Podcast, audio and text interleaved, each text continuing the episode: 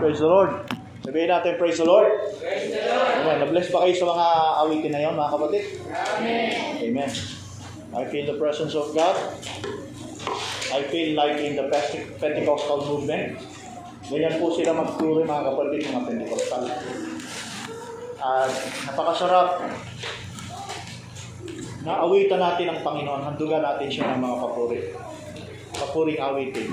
Hallelujah. So, ngayong umaga, nais ko pong uh, mag-share sa inyo mga kapatid tungkol sa this is also part of uh, communion din ano kung ating nasa tiwain din ito ng communion sapagkat ito po ay may kinalaman sa sacrifice and offering.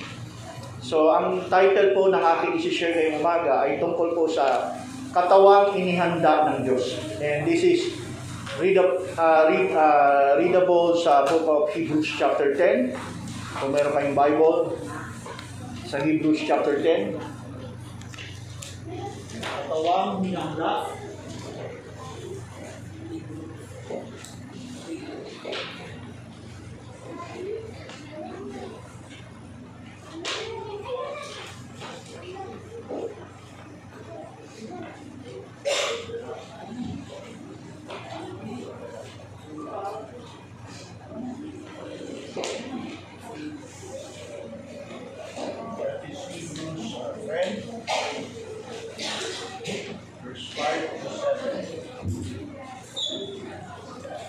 So, yan po yung aking uh,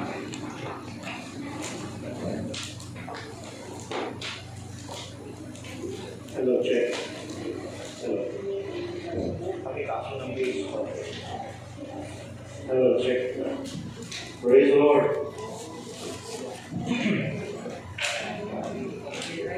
so, Hebrews sa Hebrews 10, uh, babasahin po natin yung verse 5 Actually, verse 5 hanggang 14 yan, ano? Pero ang babasahin natin is hanggang 7. Sabi ko rito sa Hebrews 10 verse 5, nandiyan na po ba kayo? Okay, kung walang Bible, silip lang dito sa taas. Ito po ang sabi ni Pablo. Basahin natin, ano? Kaya pagpasok niya sa sanglibutan, ay sinasabi, Hain at handog ay hindi nabibig Ngunit isang katawan ang sa akin ay inihanda mo. Verse 6, Sa mga handog na susunugin at mga haing patungkol sa mga kasalanan ay hindi ka nalugod. 7. Nang magkagayoy, sinabi ko, narito, ako'y, pum- ako'y pumarito, sa balunbon ng aklat ay nasusulat tungkol sa akin upang gawin, O Diyos, ang iyong kalooban. Yes. Kaya po, sandali, panalangin, ito natin ang ating ulo, pikit natin ang ating mga. Dakila namin Diyos ng banal. Sa umagang ito, Lord, kami po ay patuloy na lumululog, lumalapit sa iyo, Panginoon, panghumingi ng kahit ng iyong Espiritu sa Lord. Panginoon, ang pati po namin sa sarili namin na kami ay maraming kakapusan, marami kaming kahinaan, Panginoon, at pagkukulang sa iyong harapan. Subalit dalangin ko, Panginoon, sa umagang ito, Lord, na sa amin pong pagtitipong ito, dalangin ko, O Diyos, na hindi sana maging dahilan po ng aming mga pagkukulang ay maging hadlang ang ang, ang, ang unawa na ibibigay mo po sa amin sa paksang pag-aaralan namin, Panginoon, tungkol sa katawang inihanda mo, Panginoon. Kaya Ama, sa oras na ito, dalangin ko na ang iyong malit na lingkod Pahiran mo ang kanyang mga labi, ang kanyang kaisipan. Itagos mo rin, Panginoon, sa mga kapatid ko kung naririto ngayong umaga na sila po'y nagsikap makarating upang makatanggap, Panginoon, ng mga spiritual na mga bagay, Panginoon, patungkol sa iyo. At dalangin ko, Panginoon, na sila po ay iyong palakasin sa, sa pamamagitan ng mensahe nito, Lord. Ano man po, Panginoon, ang mabibitawan sa ibabaw ng pulpit itong, itong ito, Lord, ay dalangin namin, Panginoon, na manggaling sa iyo, sa iyong logos, Panginoon. At naway makinabang, Panginoon, ang bawat isa, lahat kami. At tulungan mo kami, Panginoon, sa, sa mensaheng ito, sa salita mo, Panginoon, na maunawaan namin ang lubos, Panginoon. Alisin mo, Panginoon, na maging hadlang, Panginoon, ang kaaway na umiikot, Panginoon, upang pigilan at hadlangan, Panginoon, ang aming pag-aaral. Ama, pagpalain po kami sa umagang ito hanggang sa pagtatapos ng mensahe ng Lord. Sa pangalan ni Jesus, ito'y aming dalangin. Praise the Lord. So, magandang umaga sa inyong kapatid, mga kapatid. Praise the Lord sa iba kayo lahat. Amen. Praise God. At kung meron na tayong mga bisita, kung may lang nakadalo, uh, welcome po kayo sa gawain ng Panginoon. Sa mga kapatid naman natin na galing po sa bakasyon, dito po sila ngayon, welcome din po.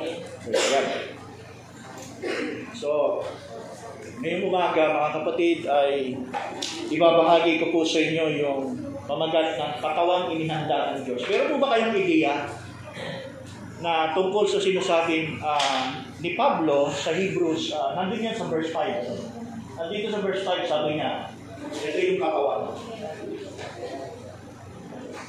Ito yung sabi ni Pablo sa katawan. Verse 5, katawan ang sa akin ay inihanda. So, itong binabanggit ni Apostol Pablo, it was quoted from the book of Psalms. Ang original talaga na nagsabi niyan, uh, si Haring David. Pero, pag pinuntahan natin yung sa, sa Salmo, hindi mo mababasa yung katawan. Pero, ang tinutukoy talaga doon ni Haring David ay yung kanyang sarili.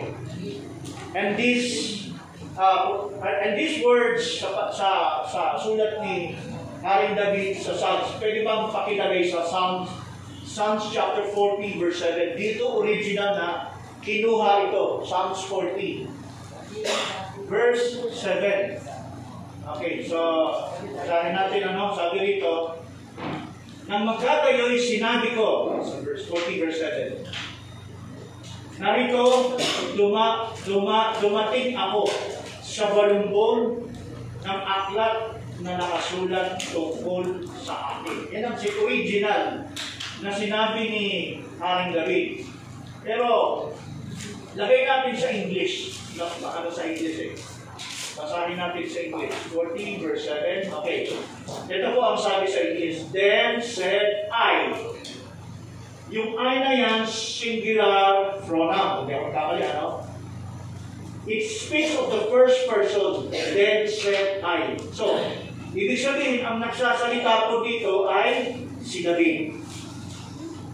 Okay, sabi niya, Look, I come in the volume of the book it is written of me. Okay. Sa denomination po, itong verse na ito ay ginagamit nilang aplikasyon patungkol kay Kristo. Well, hindi naman din natin uh, kukontrahin yun, ano? Dahil pwede naman talagang gamitin ito kay Kristo as the prophetical utterance. Pag sinabing prophetical utterance, it's a prophecy. Yes, of course. Pero, kung talagang kukunin natin yung sinabi ni Pablo at kinuha niya itong verse 7, at hindi lang verse 7 na gabi, pero ginamit pa siya verse 8, at saka sa iba pa about sacrifice and offering. Well, hindi naman mali kung gagamitin kay Kristo. Pero, take note, hindi apply ito kay Kristo. Now, originally, may sinasabi si Haring David tungkol sa kanyang sarili at may kinalaman sa volume of the book. May kinalaman sa aklat na nakasulat para sa kanya. And brothers and sisters, it was not only David, it is all also for us. Si David at tayong lahat ng humanity, pag sinabi ko humanity, all redeemed people of God, ay merong volume of the book at yung volume of the book na yon, brothers and sisters, ay may nakasulat. Ibig sabihin, sinasabi ni David na ako'y naparito sa aklat ng balumbon.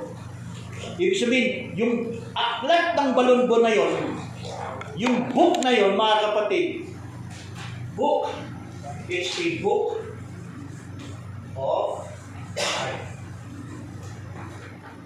Book of life yun. At yung sinasabi ni David, Haring David na aklat na yon sa Book of Life, detalyado yon para sa kanya. Akin David ha. Sabi ko, and not only for David, it is also for us. Ibig sabihin, lahat ng mga redeemed people of God, nakasulat ka sa aklat.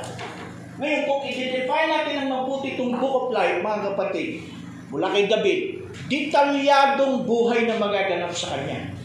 So, kung si David yung ating uh, titignan, mga kapatid, meron siyang uh, turning upside down ng buhay niya.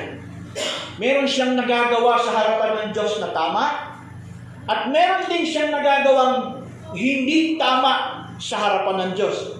And it is written in the book of life. Totoo bang ipinasulat yung kanyang mga mabuting nagawa? Yes.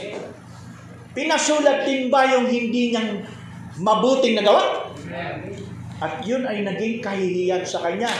How many thousands of years? Oh, ay thousand na ba? O hundreds of years? So, thousands. Kasi 2,000 ano? Plus 100 years. Thousands of years na.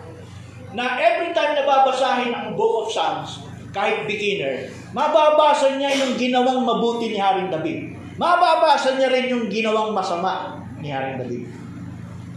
Ganun po ang Panginoon. Kaya ang sabi ni David, Then said, I, Lord, I come in the volume of the book that it is written of me. Ibig sabihin pala mga kapatid, sa lahat ng mga predestined bride o saints of God, redeemed people of God, detalyado pala ang buhay ng bawat isa. And it is already written in the volume on the volume book which you Hallelujah. So say praise the Lord. Okay. So yan yung sabi, no? Pinatunan ni ni Harry, uh, ni, ni Apostle Paul, Apostle Pablo, na kinuha niya at pinahayag niya. So, may sinasabi kasi si Pablo dito, kung nila ay si David, ano, na kinuha, ni Pablo. I delight, I, personal, I delight to do thy will, Oh my God, yea, thy law is written in my heart. Kaya original ang salita ng Diyos, hindi nakatatak sa isip ng tao lang. Dapat ang salita ng Diyos, pumapasok sa isip natin, bababa siya sa puso. Yun, mahalaga doon. Kapag ang salita ng Diyos, sinasabi na sa puso na, iba na po yun. Pag ang salita ng Diyos nakakarating lang sa tenga, pumapasok lang sa isip natin, hindi pa siya nakakababa sa puso, that is a process. Posibleng yung salita ng Diyos makarating sa puso. Posible rin ang salita ng Diyos na nasa isip, hindi makarating sa puso. Amen? Okay. So, sabi, I have preached righteousness in the great congregation. Lo, I have not refrained my lips, O Lord. Thou knowest. Meron akong gustong sabihin tungkol sa sacrifice and offering. Pakibaba. Verse 6. Sacrifice and offering thou did not desire. Mine ears hast thou opened, and burnt offering and sin offering hast thou not required. So, pinakita pala kahit sa panahon ni David, Haring David, na yung animal sacrifice na ginagawa ng Israel noon sa templo, nagdadala sila ng hayop para ihandog sa Panginoon once a year para sa kanilang kasalanan. Ano ang sabi ni David? Ang sabi ni David, paki, paki ano sa Tagalog? Verse 6, Hain at handog ay hindi mo kinalulugdan hindi lang kinalulugdan ng Diyos yun. Pag sinabi niya hindi, hindi siya nasisiyahan. Doon sa hain na ginagawa ng Israel once a year. No? So, ang ibig sabihin sa pinag-usapan natin, mga kapatid, dito sa Psalms 40 verse 7, verse 6, verse, uh, uh, verse 8, na kinot ni Pablo ay tungkol sa uh, hain at handog. Pero ang sabi nga ni Haring David, yung ginagawa ng Israel, kung kailan sila nagsimula noon, hindi pala yon nakapagbibigay lugod sa kanya. Siya may sabi. Sabi niya, oh, uh, sabi niya, hain at handog, hindi mo kinaluluguran. Ang aking pakinig ay iyong buksan. handogin, ang handog tungkol sa kasalanan, ay hindi mo hinihingi. So, meron palang hiwaga dito, mga kapatid. So kung, kung sinabi ni Haring David na yung ginagawa ng Israel tungkol sa paghahandog ay hindi po nasisiyahan ng Panginoon. Kasi meron talaga siyang gusto na klase ng handog. So we're talking about katawang inihanda ng Diyos. So this body na sinasabi, back to Apostle Paul, Hebrews 10. So yung Hebrews 10 context nun is sacrifice and offering that her body had prepared. No, sa, sa Tagalog, ang handog, uh, hain at pandog, sabi niya, nasa klase ng katawan, inihanda ng Diyos. Well, of course, pasok din si Kristo dyan. Siya ang pangunahin nun. Pero ang subject sa 40, Psalms 40 verse 7, sabi ni Haring David, ang kat, ako'y, uh, uh, sabi niya, I have, I uh, I count in a written of the volume of the book. At dito sa sinabi ni Paul, verse, Hebrews 10, uh, verse 5, sabi niya, pagpasok niya sa sanglibutan, sinabi, hain at handog ay hindi uhibig. Ngunit, ang isang katawan ang sa akin ay inihanda. So, it was quoted from the Psalms, from the book of Psalms, na ang may sabi nung ang katawan ay naganda, it was not Jesus Christ. Okay, medyo ano pa, blurred pa no, sa inyo. Mga kapatid, ginagamit kasi ng denominasyon na yung verse na yan, it applied to Jesus Christ in the Godhead nung siya ay nasa taas pa. That is previous existence ni Kristo. Hindi ba tayo niniwala sa previous existence eh? Si Kristo nandun na. Kausap niya na yung Ama. Yes, si Kristo ay nasa Logos. Umiiral siya, umiiral siya as in spirit form, pero unconscious being. I-take note niyo yan ha. Kasi maraming nagtuturo, si Kristo nandun na rin. Pero ano yung kanilang pahayag? Si Kristo'y may sarili ng diwa at kinakausap niya na ang Diyos. At sa usapang iyon, mga kapatid, sinasabi raw ng paliwanag ng so-called denomination of Christendom, sinasabi nila na ang si Kristo'y kinakausap ang Ama at ang sinasabi niya sa Ama, ihahanda mo ko ng isang katawan. Totoo ba yan? Na nang siya ay, sabi nila, nang si Mary ay nagbuntis, ang katawan nandun sa loob ay inihanda ng Diyos. Well, pwede rin natin sabihin yes. Pero sa context ng pinag-uusapan natin sa Higos, kung hain at katawang inihanda, hindi po. Pangunahin doon, yes, si Kristo. Doon, hindi doon, ito sinasagot ko ha, baka may makamamisius nyo. No? Ang sinasagot ko na hindi, doon sa womb. Hindi po yun. Hindi doon sa womb. Hindi naman inihandog pa yun eh. Ang katawang tinutukoy, hindi sa womb, kundi yun sa cross of Calvary. Po. Yan po yung katawan na ang pinag-uusapan tungkol sa hain at handog, it was not the animal life. It was the person of our Lord Jesus Christ. Not in a manger, not in a Jordan, but in Calvary. Yan, ito mga kapatid. Now, kung pag-uusapan natin ito na tinutukoy na handog. Ang katawang tinutukoy na ito, katawang hinandog, nagsimula, ma, ma, ma, mararanasan ito, pagkatapos nito, saka pa niya matatanggap yung katawan. Nasundan niyo mga kapatid? Hindi ito yung pinag-usapan. Kaya nga sinasabi ko, hindi ito yung pinag-usapan tungkol sa katawang inihanda. Pero ito'y bahagi ng mararanasan para matanggap niya ito. Itong katawan na yan. So, ano ba ang ibig sabihin? Ano ba, ang- ano ba ang gusto mong sabihin, Badalito? Tumbukin mo. Ang ibig sabihin ng katawan na ito is a resurrected body. Isang katawang inihanda ng Diyos na binigay sa atin mula kay Kristo ang una at sunod sa lahat ng mga redeemed people of God, katawang ba, ang katawang bago. Yung katawan nyo ngayon dyan, may nakahanda para din sa inyo. Hindi lang si Kristo, pati bawat isa sa atin. Pero yung katawang yun, yun ang katawang bago.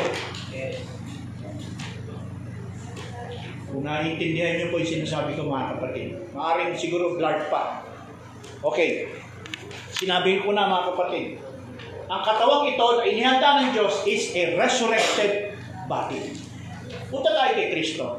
Ito mga kapatid, Calvary, Cross of Calvary, hindi lang ito yung John 1.1, John 1.14, kundi, ay, ay, ano, I mean, John 1.1, kundi ito ay yung resurrection, resurrection ni Christ. Ito po mga kapatid, yung fulfillment ng John 1.14. Kaya kinig natin. Ano?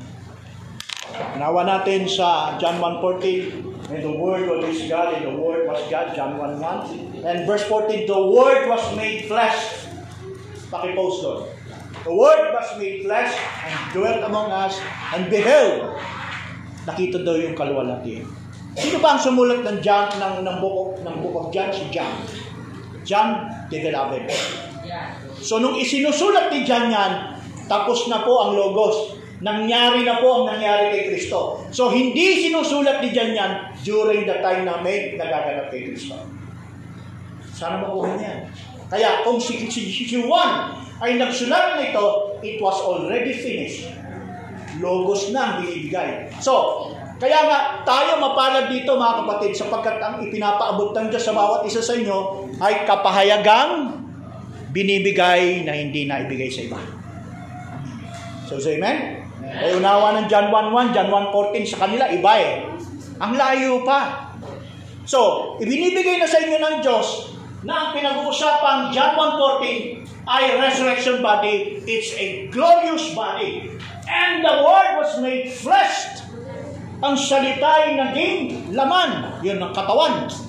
And dwell among us, nanahan sa atin, kinukwento na ni John yan during the time na nandito si Kristo. And we, parenthesis, close parenthesis, and we beheld His glory.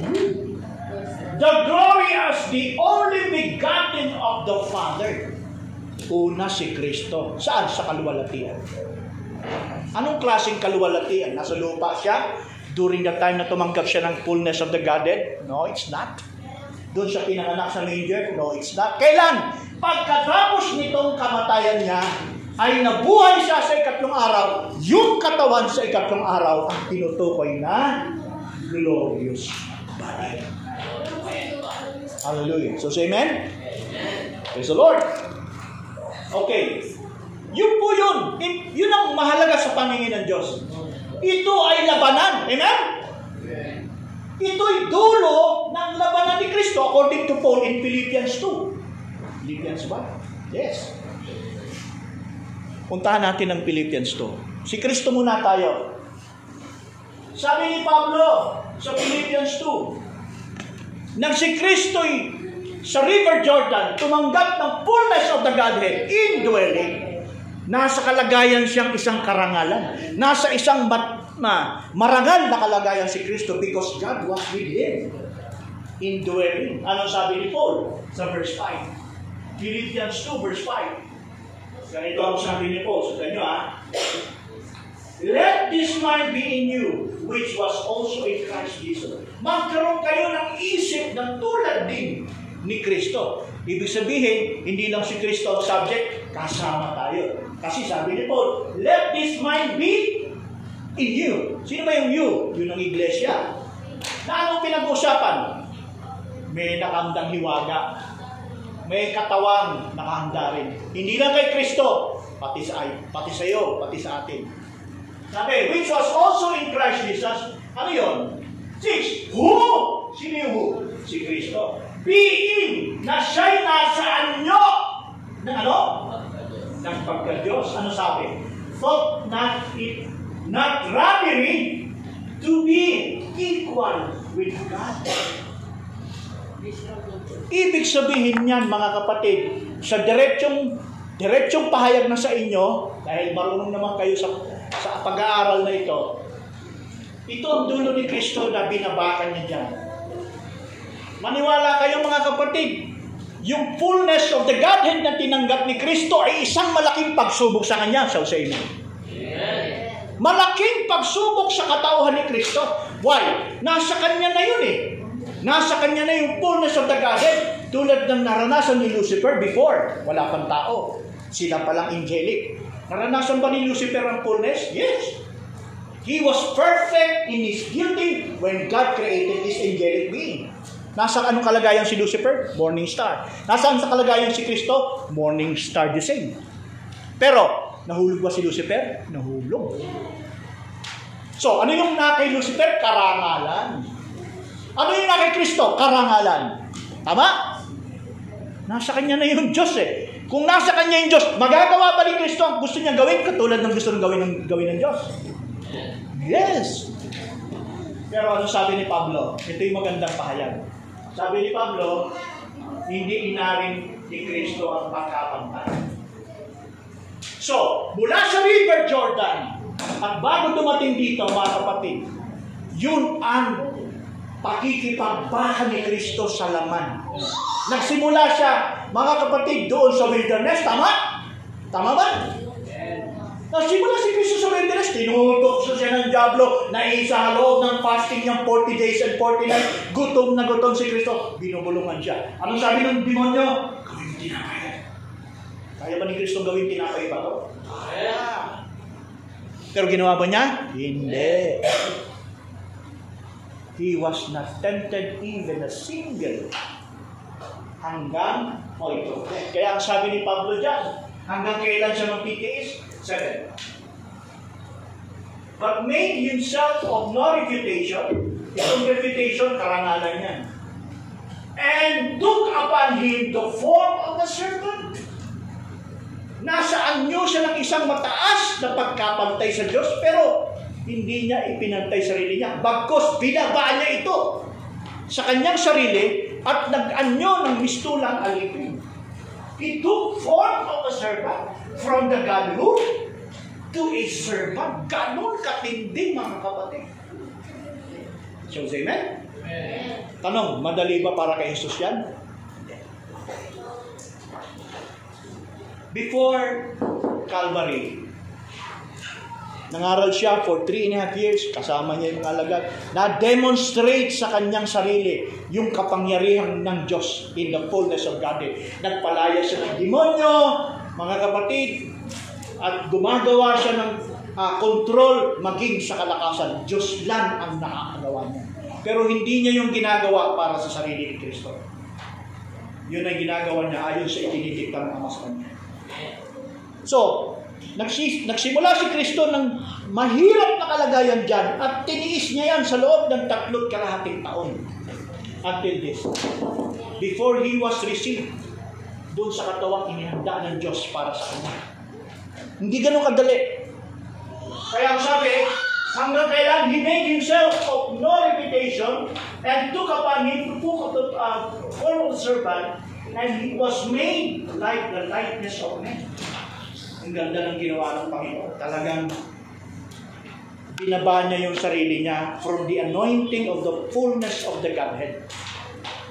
And he took form of a servant. Ano ginawa ng, di ba, ibig sabihin ng servant, pinakamababang, tinanggap ni Kristo yung pinakamababang uri. Na ano, nagkasunod siya ng Ama, ng Diyos. And that is a servant. Kapag sinabi ka servant, meron kang kinikilala na sinusundan at pinaiinggan. And that's God. Hallelujah. Kaya nga, sa panahong bago pa siya dumating dito eh, pinakita na ng Diyos sa kanya. Alin? Katawang ito. Gusto niyo makita? John 17. Let's go to verse 5. Kaya si, Kristo na nalangin sa Tagalog, sa Tagalog natin. Ang sabi dito, sa John 17.5, ito ang sabi ni Kristo, nanalangin siya sa Ama, kinakausap niya ang Ama, at ngayon, Ama, luwalhagian mo ako sa iyo rin ng kaluwalhagian aking tinamo sa iyo, bago ba ang sanglibutan ay naging gayon? Ibig sabihin, nakita na ni Kristo itong kalagayan ito, katawang ito. Nasabi, kaluwalhagian mo, kataw, kaluwalhagian aking tinamo sa iyo, Bago pa, ibig sabihin, nandun pa sa kaisipan ng Diyos, nandun sa aklat ng balumbon, ay nakita ni Kristo kung ano yung uh, inihanda ng Diyos na katawan. Ano ang sabi niya ngayon? Sabi niya,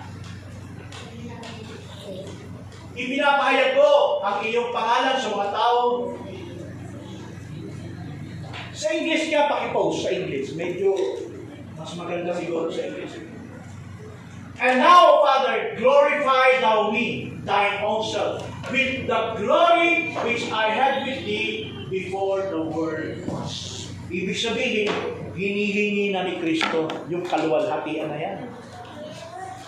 Kaya, binigyan siya ng Diyos ng pananagumpay na ang lahat ng nakasaad sa book of life na dadaanan ni Kristo. From starting from Jordan nag, nag-fasting siya for 40 days, that is a written, uh, that is the volume of the book that is written in Christ. Yun yung ginaanan ni Kristo. Madali bang mag-fasting? 40 days, 40 nights? Wala kang kinain?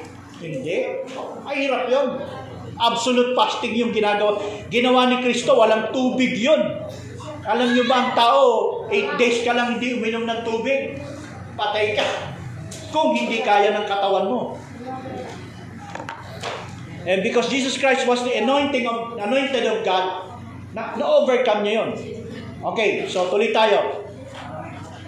So, balikan natin ang Hebrews chapter, balikan natin ang Hebrews 10, doon sa context natin. Verse 5. Wherefore, when he cometh into the world, he said, Sacrifice and offering thou wouldest not, but the body has thou prepared for me.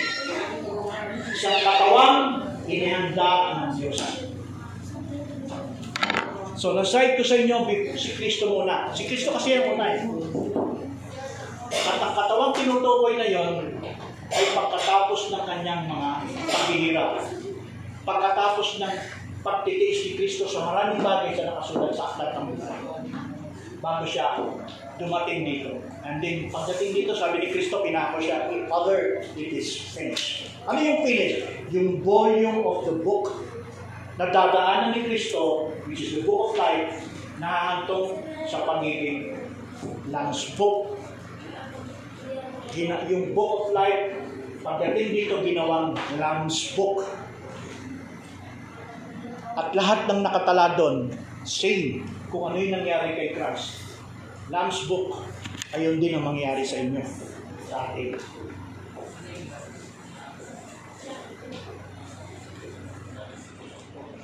And this Lamb's Book, it's sealed with seven seals. Ipaksa yung seven seals, tinatakad ito, mga kapatid, ng pitong tatak. Pero hindi ko paksa yung selyo, no? So, sinabi ko lang mga kapatid, sabi ni Pablo, kung paanong sabi si Kristo eh, nagpata, ay gayon din kayo. So subject din pala tayo. Saan?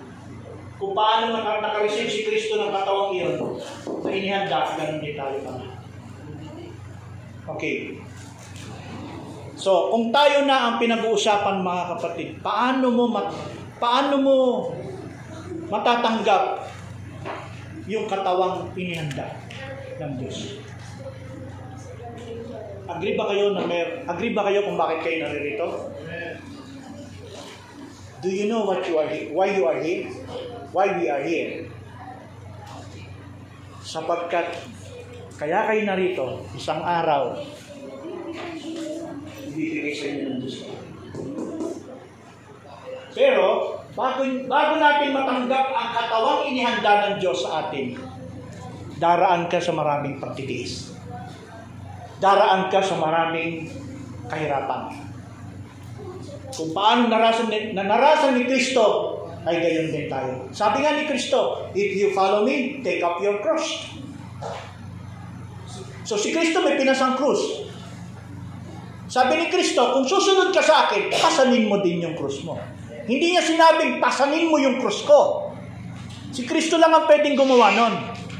Pero, bawat isa pala sa atin, sa taong nakahanda, para mabigyan ka ng katawan, take up your cross and follow me. Hallelujah. Hindi madali ang pagsunod, mga kapatid. Hindi rin, hindi naman mahirap buhatin ang krus na ito. Pero may mararanasan tayong kahirapan. So papaloob dyan yung pagtitiis, papaloob dyan yung pasensya. In order to receive this glorious body, brothers and sisters, kung paanong tinanggap ni Kristo yung kamatayan, you should, we should also accept your death. Yung kamatayan. Hindi natin pwedeng iwasan ang kamatayan. I'm not talking kamatayan, pantay na yung paa mo doon sa graveyard, no? No. Ngayon pa lang sabi ni Pablo, consider that yourselves to be dead indeed in sin. Ang sabi ni Pablo, ituring mo sa sarili mong patay ka sa kasalanan. So hindi pala, araw-araw pala ng buhay natin. Kaya sabi ni Pablo, araw-araw ay pinarurusahan ko sarili ko, araw-araw kong pinapatay ang aking sarili. Bakit? Kasi alam ni Pablo to eh. So say amen. Amen. Kaya sabi ni Paul, uh, reckon yourselves to be dead in sin. Naririto tayo ngayon, buhay tayo, in person dahil umiingat tayo. Pero mga kapatid, may mga kasalanang nasa loob ng katawan natin. Na bakit kailangan patayin yun? Kasi may, na, may hinihingi, may ibibigay ang Diyos. Ang hinihingi ng Diyos, kailangan mong mamatay sa iyong sarili. Sa ating sarili. Nasa tayo mga kapatid, ibig sabihin? Hindi tayo pwedeng mabigyan ng Diyos ng isang katawang maluwalhati kung hinahayaan natin ang kasalanan sa loob ng ating katawan. Don't you know that your body is the temple of the Lord? Uh, 1 Corinthians 3 verse 16. Kayo'y templo at ang katawang ito ay kayo. Tayo yun mga kapatid. So, bakit ganun ang panalita ni, Peb- ni, ni Pablo diretso na tayo pala yung templo? Kasi ano daw? Yung, yung katawan pala na tinutukoy ni Pablo, hindi pa ngayon, ano? Hindi, kahit si Pablo, hindi pa niya nare-receive yun. Kaya pala tayo templo kasi gagawin ka pala ng Diyos na katawan. Bakit? Kasi ang Diyos ay hindi ano? John 4.24 God is Pag sinabi bang spirito, nakikita mo ba? Hindi. Para makita siya ano? Kailangan niya ng kailangan niya ng katawan. Sabi ni Brother CJ, ano yon? Yes. So it's a privilege. Kaya ka pala tinawag ng Diyos, niligtas, tinubos. Ngayon, tinuturuan ka. Ngayon, binibigyan ka ng mensahe to die for your sins. Yung mentor natin, walang ginawa kundi mangulit. Alam niyo ba yung pangungulit niya, pinapatay niya yung yung laman mo. Kung alam lang natin yan. Kaya, sa tingin na, bakit tayo naiirita? O sino hindi naiirita? Taas kamay. Oo. Ako personal, naiirita eh. Tumatayo pa ako sa pulpit. Kayo kaya, hindi rin? Tapos dito kamay, hindi naiirita. Huwag niyo sabihin, pag, pagka kinakausap kayo ng ating kapatid, hindi kayo naiinis? Hindi kayo nagagalit? Oo. Taas kamay, hindi, hindi nagagalit. Wala. Taas kamay, nagagalit. Bakit? Kasi siya ay lingkod ng Diyos. May pahid siya. At yung pahid na nasa kanya ay isang anointing para mamatay tayo sa kasamanan. Bakit? Para ma-receive natin one day yung katawang inihanda ng Diyos para sa atin. Amen? Kaya lang, sa ngayon, sa panahong ito, labanan muna. May gera tayo. May gera tayo ngayon. Ano yung gera natin sa loob ng katawan natin? Once na na-born again ka, ikaw yung taong may gera araw-araw. Eh, mga tao, eh, paano yung mga tao sa, bakit sila? Wala namang Kristo. Bakit sila hindi naman masyado malalim sa Diyos? Maayos naman yung buhay nila. Yes. Bakit? Eh, walang gera sa kanila. Peace and safety, suddenly destruction will come. Iniisip ng mga tao yan, eh, kayong mga, eh, huwag mo masiran yan kasi doon ka magpunta sa bilangguan, doon ka magpunta sa mga lugar na uh, uh, slum area, napakaraming taong masasama dyan. Ako, hindi. Ako, ang laki ng bahay ko, may kotse ko. Tumutulong ako sa mga kapwa, hindi ako gumagawa ng masama. Disente ang buhay niya, no? Wala silang gera. Bakit? Wala silang Kristong nasa loob. Pero subukan mo, pag yung taong yun, siniran mo, tapos na-born again yun, ay simula na ng gera ng buhay niya. Amen? Amen. Amen. Tayo lang mga Kristiyanong totoo. Totoo ha? Sinabi ko totoo, you shall receive the Spirit of God and you are sealed by God. Ang merong tunay na karanasan niyan. Minsan, gusto mong sundin yung sarili mo. Minsan, yung bagay na ayaw mong gawin, siya mong ginagawa. At yung gusto mong gawin para sa Diyos, hindi mo magawa. Hindi ba gera yan?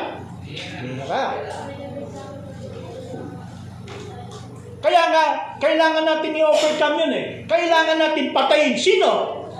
Sa sarili natin. Yung bagay na nasa lamang ayaw ng para sa Diyos.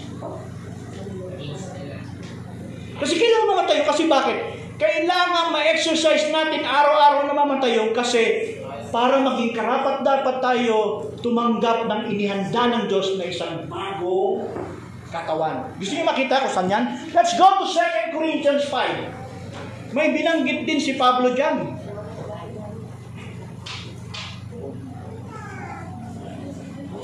Malamig. Anong sabi? Sapagkat malalaman namin na kung masira, ang alin masisira? Ang aming bahay, ano yung bahay? Tabernakulo. Pag sinabing tabernakulo, considered yan na siya saints. Considered na siya ay uh, dumaan sa proseso ng redemption process. No, mula sa pagtanggap hanggang sa dumating sa uh, masinop niyang sinusunod ng Diyos kaya itinunin siyang tabernakulo. Sabi ni Pablo, sa bahay ng tabernakulo, ukol sa lupa ay mayroong kaming isang gusaling mula sa Diyos. Yan yung inihanda. Sabi, bahay na hindi gawa ng kamay, walang, hang, uh, walang hanggan sa kalangitan. So, ibig sabihin kung katawan niya na pangkalangitan, yan ay isang katawang maluwalhati. And this body is the body of God. Yan yung theophany, yan ang tabernakulo. Yan ang holy city New Jerusalem. Hallelujah. Praise God. Kaya ang sabi ni Pablo sa 3, sa 2, sapagkat tunay nga sa ganito, kami ay nagsisihibig, ayun, na, na, na, na, na nasa mabihisan kami ng aming tahanan mula sa langit. Kaya kapag tayo po ay tapat sa Panginoon, obedience into the Lord, sinusunod mo, tinitiis mo, mga kapatid, humihibik ka para sa Panginoon. Ikaw yung taong nakikipaglaban, na negera, na humihingi sa Diyos, na sabi sa verse 2, humihingi ka, nagnanasa kang mabilisan ka na. Bakit? Parang ang hirap na kasing mabuhay sa mundong ito. Ang susi para matanggap mo yon, thank you.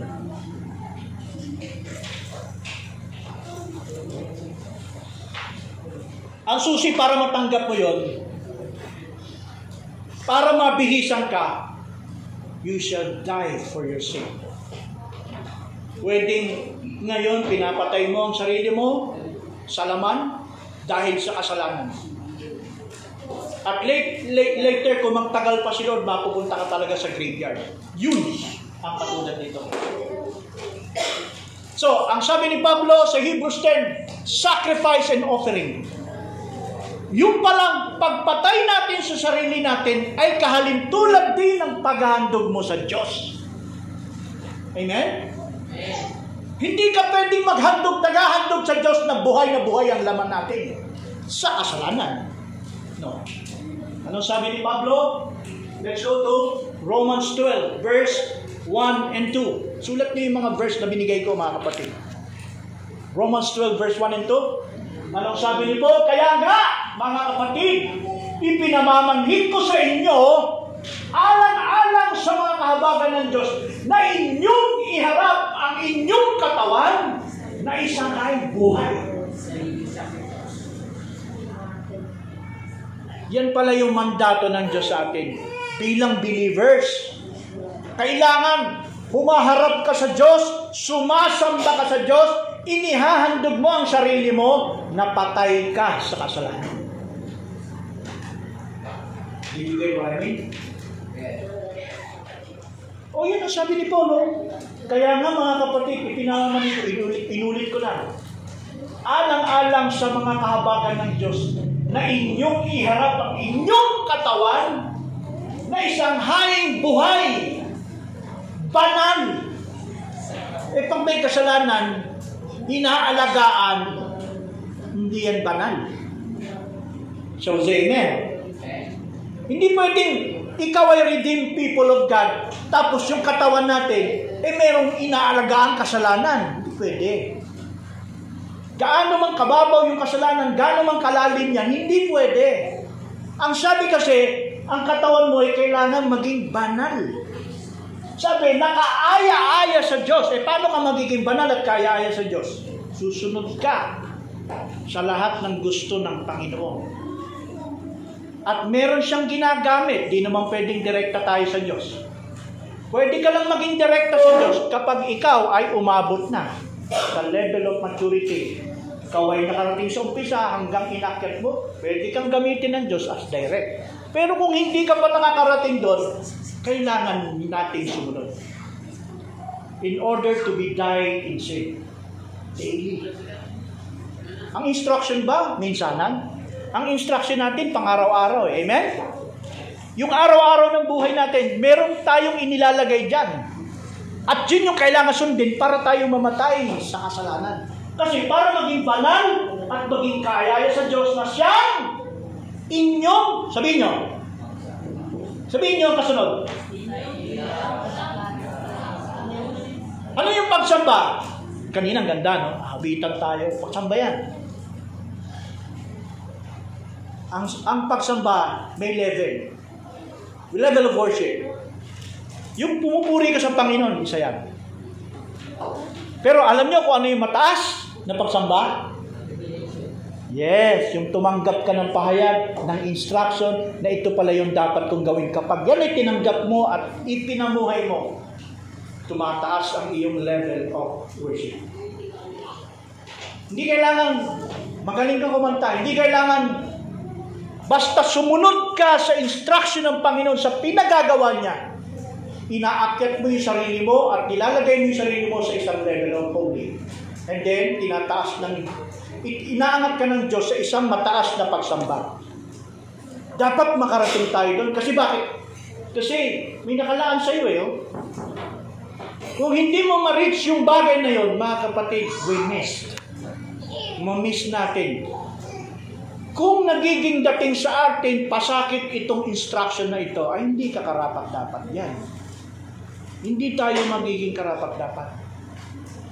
Yung ayaw kang i-recon, yung ayaw kang bubusisiin sa buhay mo, tungkol sa mga spiritual na mga bagay, hindi ka para dito. Eh, para kanino yun? Doon sa denominasyon.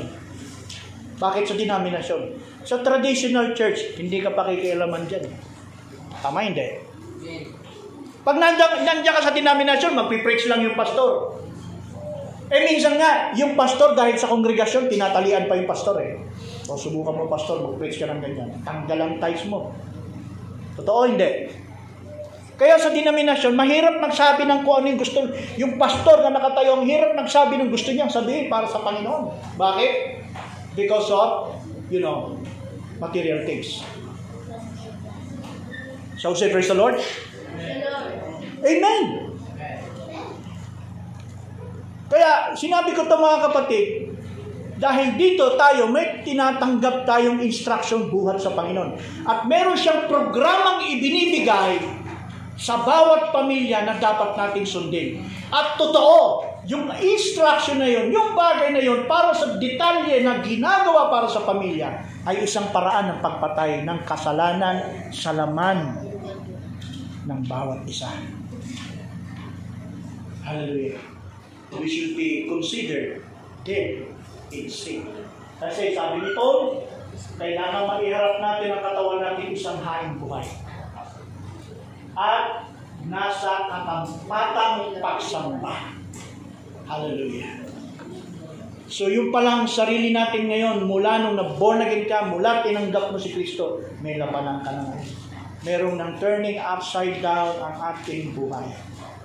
Minsan nasa baba ka, minsan nasa ilalim ka. Ganyan ang buhay natin sa barometer na ito. Pero mahalaga, nagpapatuloy tayo. Mahalaga, uh, nagpapatuloy tayo sa Panginoon. Kasi bakit? Sapagkat merong kang nakalaan, merong ang Diyos na inanda na isang katawan para sa iyo, para sa kanya. Hallelujah. So we say, praise the Lord. Lord. Amen. So malapit na ako mga kapatid. sacrifice, a body for sacrifice that is uh, that is in the right context of Hebrews chapter 10 verse 5 up to verse 17 okay. So sabi ni Paul balikan natin Hebrews Hebrews 10 verse 7 kaya nga ang sabi ni Paul sa Hebrews 10.7 nang magkagayoy, sinabi ko, narito ako'y pumaparito sa balumbon ng aklat ay nasusulat ang tungkol sa atin. Hindi lang yan kay David, kundi hindi lang sa mga Kristiyanong na natapos na, no? Tayong mga buhay ngayon, pinapakita ng Diyos kung ano yung nakasulat sa balumbon ng aklat. Kung ano yung ipinapakita mo ngayong buhay, sa mensahe nito, yan ang iyong kasulatan. Sana nga, ang buhay na, alam niyo ba yung buhay na inilalakad natin araw-araw, every minute, every seconds, yung buhay na yan na, na ipapamuhay natin, ay nakasulat. Sabi ni, sabi ni Pablo yun, sa balumbo ng aklat ay nasusulat tungkol sa akin. Whether you are saved, whether you are unsaved, your life is written the book of life. Ano ang kakaibahan ng taong ligtas? Nasa Lamb's Book ka. Ay ano yung nakasulat doon sa mga taong ligtas? Kung may mensahe kang tinanggap, hindi ka maglilikat. Hindi tayo magliliban. Hindi tayo tatanggi. Ano yon? Sabi ko kanina, kapag nakarating sa ating tenga, pumasok sa ating isip, babaksak saan? So, kapag yan ay nasa puso na natin, at nasanay tayong sundin dahil na, hindi mo magagawang sundin pag hindi bumaksak sa puso mo yan. Bakit? Ang sabi ng Panginoon, at mga lingkod ng Diyos sa panahon ng unang iglesia. The law was written in your heart. So, isusulat pala yung bagong kautusan sa puso natin, hindi sa tapyas na bato. Doon na sa puso. Anong ibig sabihin? Yung lakad na natin, no, yung ating decision, yung our lives, yung decision natin, nasa puso mo na. Yung desire na sundin, na gawin, nasa puso mo na. At bilang nasa lungs mo ka, yung mga failures natin, nakasulat din. Di ba pag nire-record ka, kapag sinasabihan ka, failures yun, tama? Nakasulat yun. Dinidetalye yun sa harapan ng judge, counselor, ministry. Kaya hindi pwedeng hindi ka nakaharap sa judge, counselor. Wala kang ibang pagkukunan na magbubuhat sa langit para maintindihan mo ang buhay mo, para maisaayos mo ang buhay mo, para maisaayos natin ang pamilya natin. May taong kang lalapitan at yun ang man. Magpasalamat kayo upang kayo inaabot. Naaabot kayo sa pamilya at kayo'y nahaharap saan? Sa hukumang ito. Para ano? Hatulan yung bagay na hindi tama. At itama yung bagay na dapat. Para, sabi nga, makasamba ka ng tama. At kung maiintindihan mo kung ano yung tamang buhay na dapat mong lakaran, na dapat mong ipamuhay, na siyang maisusulat, you are worthy to receive this body that God had prepared for you. Kaya yun ang purpose kung bakit may hukom ka. Yun ang purpose kung bakit nakasalang ka, bawat isa. Maaring hindi natin naiintindihan, minsan ang dating sa atin, parang, paano mo naman to? Ganyan, ganyan, di ba? No. Nagpadala talaga ang Diyos ng kanyang counselor. Hallelujah. Nagpadala talaga siya ng counselor para sa ating lahat.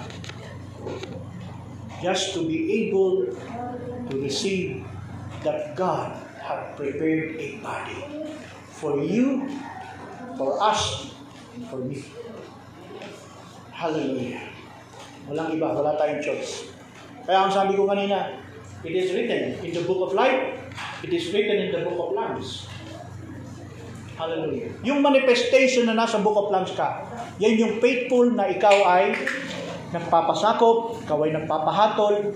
Kasi bakit? Nasa puso mo na eh. Bumagsak na sa puso mo. Sabihin, nagdi-desire, nagdi- nagdi-desisyon ka, nagdi-desire ka na sa iyong puso na sundin ang kalooban ng ating Diyos. Hallelujah. Ngayon, habang nasa puso natin ang kautosan ng Diyos, kailangan natin tanggapin ang bitterness. Kailangan nating tanggapin yung bitter. May bitter ba? Meron. Yung pait? Meron. Kapag ka mga doctrine, prophecy about the beast, about Ezekiel 38, lahat ng doctrines, nag enjoy ka. nag enjoy tayong lahat. Pero pag, pagdating na, hukom na ang pinag-uusapan, pagdating na sa panahon na hinahatulan na yung ating laman dahil sa kasalanan, pait na yan. Pait na. Kaya ang sabi ni John in the book of Revelation, I think 11, verse 8 to 11, sabi ni John, sabi sa kanya nang nagsasalita sa kanya, take the book, take the volume of this book and eat it. Pagkain niya, sabi, masarap sa bibig. But it was bitter in my belly. Kasi bakit? Pagdating na sa kinukorek ka, pagdating na sa pinakikialaman ka, yun. Papalag na ilaman natin. Yung masabihan ka lang, Uy kapatid, yung anak mo, talambol mo, pabasa mo sa kanya. O, so hindi ka nag-react. Nag-react tayo eh. Tama? Kasi bakit? Bitter yun. Bitter. Kasi bakit ginagawa ng Diyos sa atin yan? Kahit sa iglesia. Kasi sa loob ng iglesia, kapag narito tayo, meron tayong dapat na maging ugali. Yan ang maring hindi natin napapansin. Meron tayong dapat maging tamang ugali. Siguro, last verse ko to. Let's go to 1 Timothy or 3.15. First or 2 Timothy.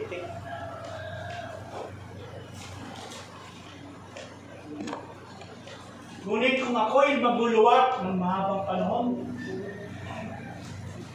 yun, tama. Basahin ito ha.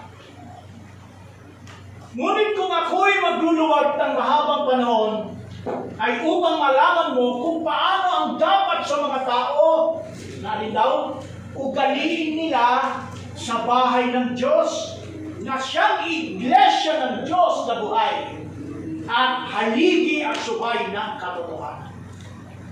Madalas gamitin ni Soriano yan. Pero ano ba talaga yan mga kapatid? Itong binabanggit dito, na dapat ugaliin, sabi, na paano ang dapat sa mga tao, yun yung tayo, iglesia. Na ugaliin nila sa bahay ng Diyos. Na siyang iglesia ng Diyos na buhay, haligi at sukay ng katuluhan.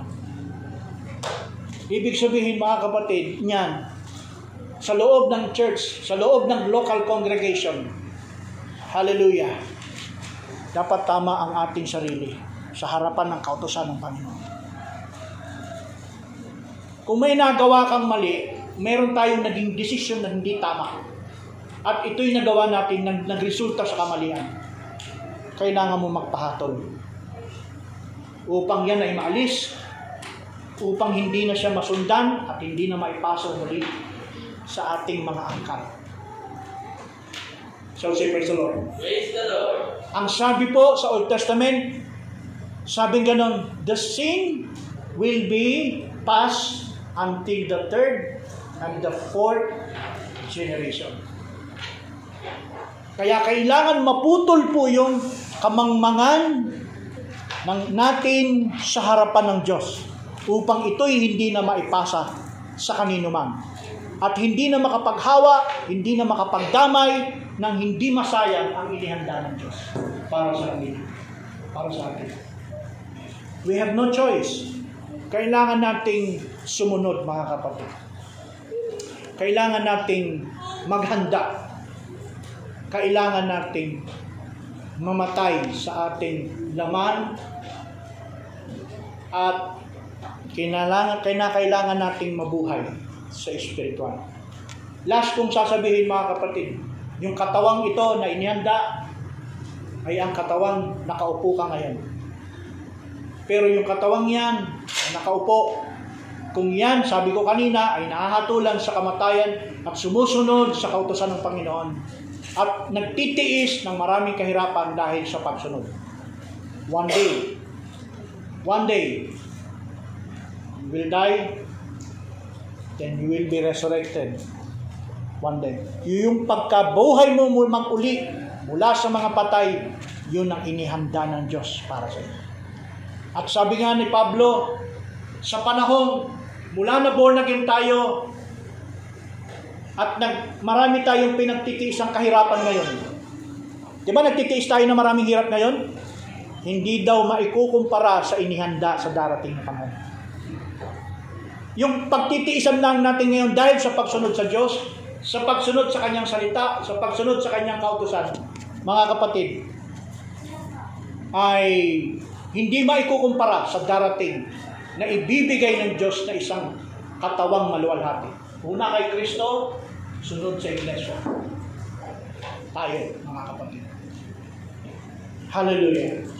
Kaya sabi ko nga, yung Book of Life na isulat kay Kristo, naging Lamb's Book. Tayong lahat, nasa Book of Life, kailangan mailagay ka sa Lamb's Book. At huli kong sasabihin mga kapatid, yung mga taong unbelievers, may Book of Life din sila. Sabihin ko sa inyo, kapag hindi sila na nagumpay, hindi sila nagtagumpay, ang kanilang buhay ay isinulat. Ano yung kanilang isinusulat na buhay? Yung narinig nila yung mensahe at naging ganito ang kanilang atid sa mensahe, magsisimulang isulat ng Diyos yun. And if you allowed me to read in last verse before I pray, if you allowed me, in Revelation chapter 20 verse 11, somewhere in verse 11, verse 12, nandun po yung ah, mga taong hindi naligtas pero nagkaroon ng pagkakataon na marinig ang mensahe. Subalit hindi sila nagpatuloy sa Diyos. One day, yung kanilang aklat na isinulat sa araw-araw ngayon na ginagawa nila, nakasulat yan. One day, kapag hindi sila naligtas, bubuksan yun saan? Ito, basahin natin. At nakita ko ang isang malaking luklok ang maputi at sabi, at ang nakaluklok doon na sa kanyang harapan, ang lupa at langit ay tumakas at walang nasumpong ang kalagayan. Verse 12, At nakita ko ang mga patay, malalaki at maliliit na nakakatayo. Sino yan? Yan yung mga hindi naligtas mula sa panahon ng lumang pang matagal na panahon, ancient time. Hindi sila naligtas. Ibig sabihin, hindi sila nakatanggap ng kataon inihanda ng Diyos. Pero, bubuhayin sila. Ang sabi, nakatayo sila sa harapan ng luklukan. Dating patay ang mga yan at matagal ng panahon. Pero na-resurrect sila sa second resurrection. Hindi sa first resurrection. Sa second resurrection, totoo sila, mabuhay sila. Ay, sa wakas, naku, ang tagal ng panahon. Na, na, na, nakatanggap din ako ng katawang ito. Hindi nila alam, haharap pa sila sa luklukan. Ano mangyari? At bubuksan ng mga aklat. At sabi, at ang nabuksan ng mga ibang aklat na siyang aklat ng buhay at ang mga patay ay hinatulan ayon sa mga bagay na nasusulat sa aklat ayon sa kanilang mga gawa. Yan po ang mangyari, mga kapatid. We have no choice. Ang buhay na pinapakita mo ngayon ay iaklat ng buhay. Whether you are in the Lambs, you are in the book of life, you are in the Lambs. Pag nandito ka, is na, ang, ang, ang sulat ng buhay mo ngayon ay nakapaloob dito. One day, you will receive this body that God had prepared for you. Pero, kung hindi, nasa book of life, at ang sabi sa book of life, dahil nag-last verse na ako, i-quote ko na lang. Yung book of life, sabi, sabi sa Revelation chapter 3 verse 5, ang sabi doon, hindi buburahin sa kanya ang kanyang pangalan.